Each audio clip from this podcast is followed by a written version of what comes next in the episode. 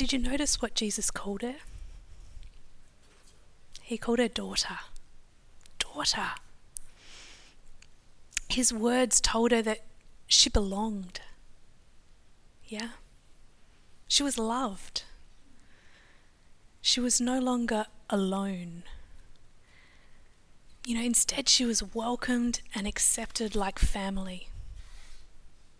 She was clean. Yes, somehow accepted by this man, God Himself in flesh, without even having to perform the necessary cleansing rituals and sacrifices that the law required. And we know it wasn't too long after that that Jesus Himself became that sacrifice, yeah, being killed on the cross, His blood shed on our behalf, so that we could be welcomed into God's family. Experiencing the love and the belonging, the healing that relationship with Him brings. That life of peace and freedom.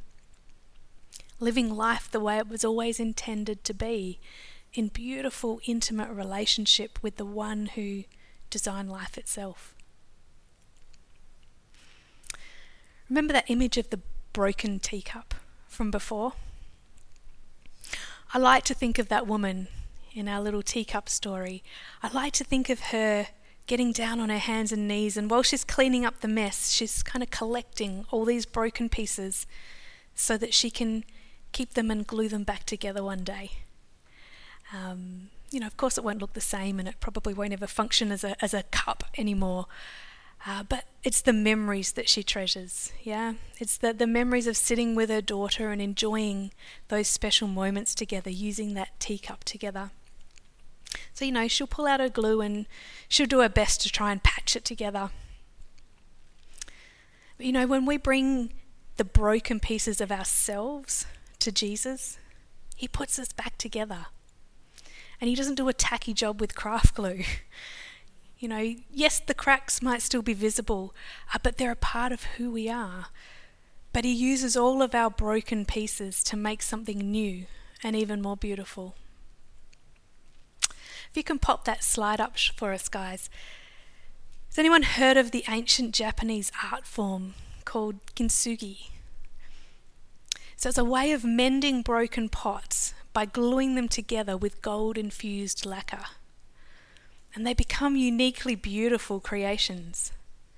So the cracks and flaws aren't hidden, but they're celebrated as they're turned into something stunningly beautiful and once again whole. We often try to glue all of our broken pieces together like the mum with the teacup, don't we? We do our best, but mm, it doesn't quite work. But when we bring our messiness and our brokenness to Jesus, I like to think of it a bit more like this like Jesus gluing us together with gold infused lacquer. Yeah, he uses all those broken pieces to make something uniquely beautiful. But he can only make us whole if we bring all of ourselves to him. I remember a season where I was processing through some pretty deep stuff, and um, this person who I was journeying with would say the same thing to me repeatedly. It was Rachel, the answer is always intimacy with Jesus. The answer is always intimacy with Jesus.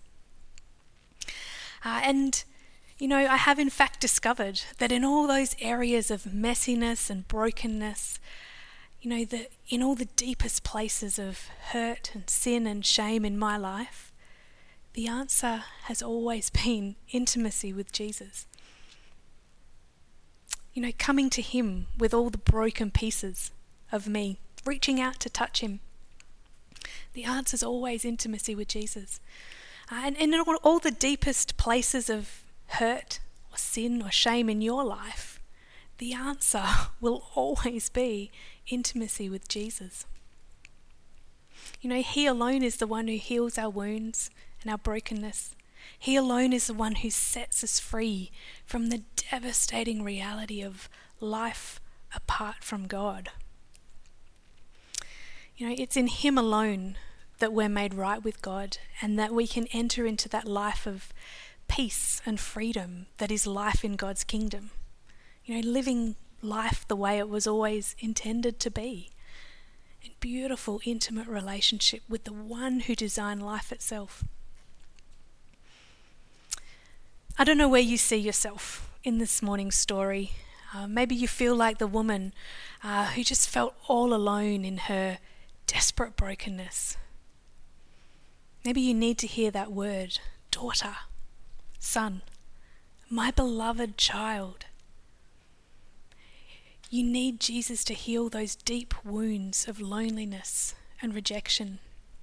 You need to know that you're loved, that there's somewhere you belong. You want to experience life the way it was always intended to be, in relationship with the Creator of life.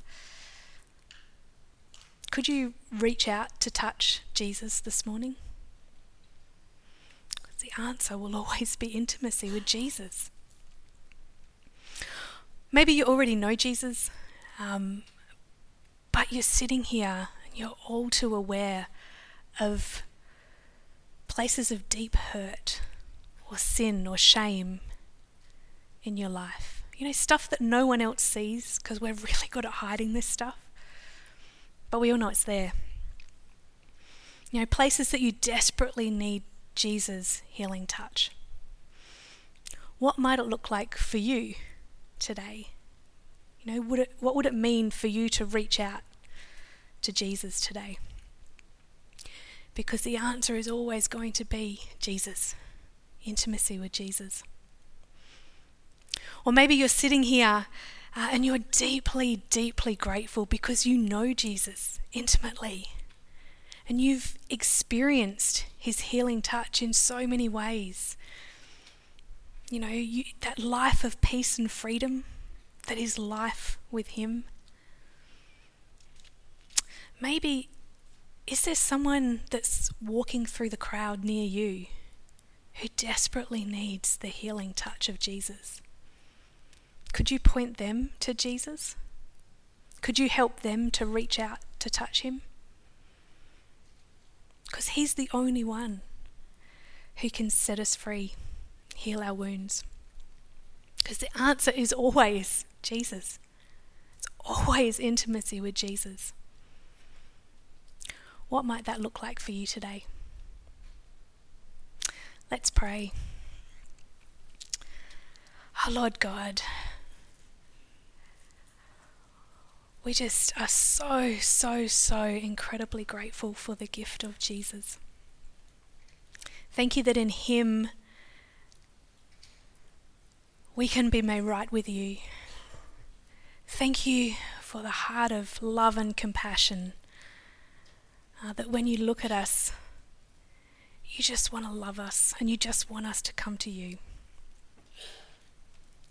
And Lord, I just pray for everyone here this morning uh, that as they're sitting here, perhaps feeling the nudge of the Holy Spirit, maybe hearing, hearing your voice, pray that you would help us to be open, help us to listen, help us to say yes, to choose that invitation, that opportunity of, of surrender to you, Jesus.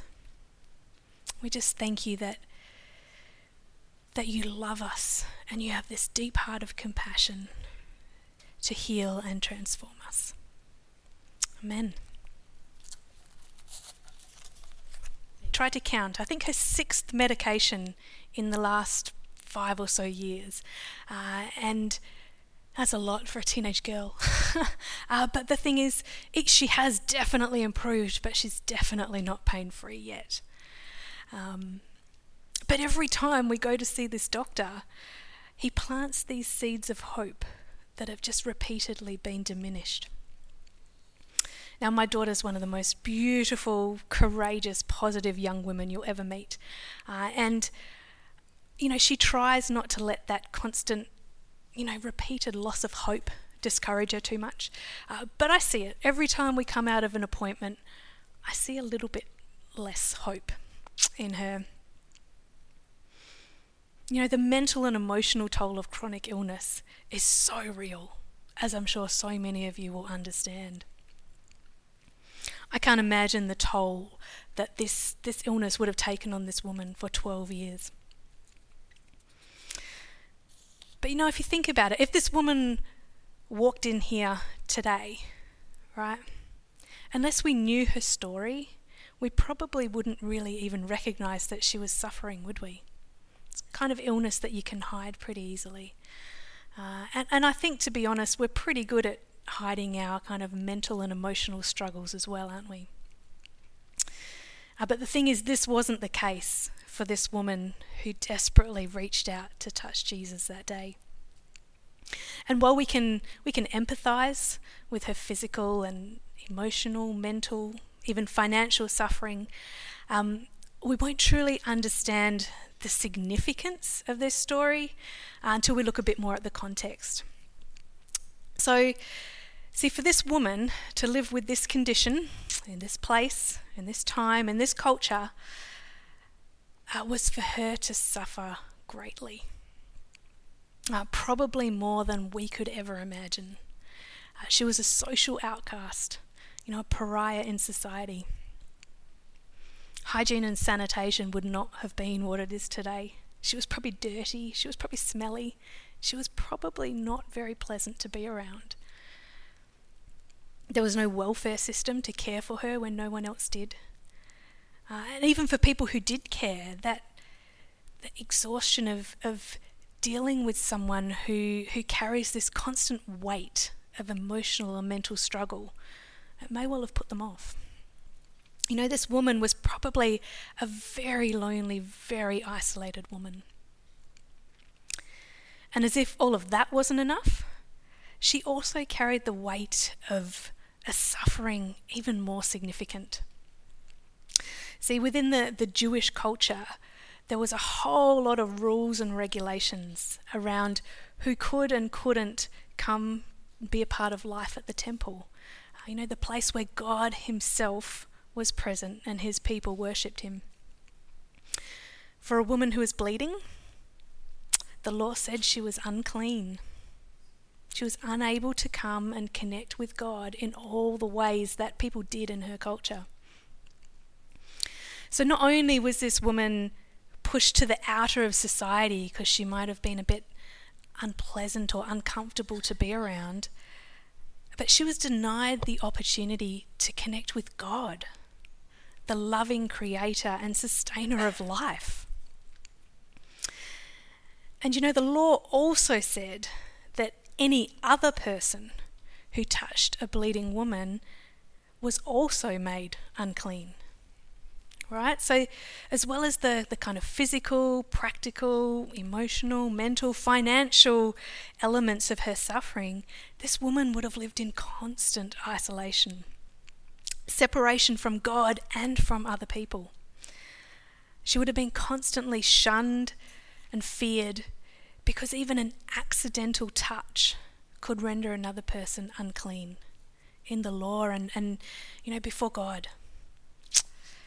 Imagine not feeling the touch of another human being for 12 years.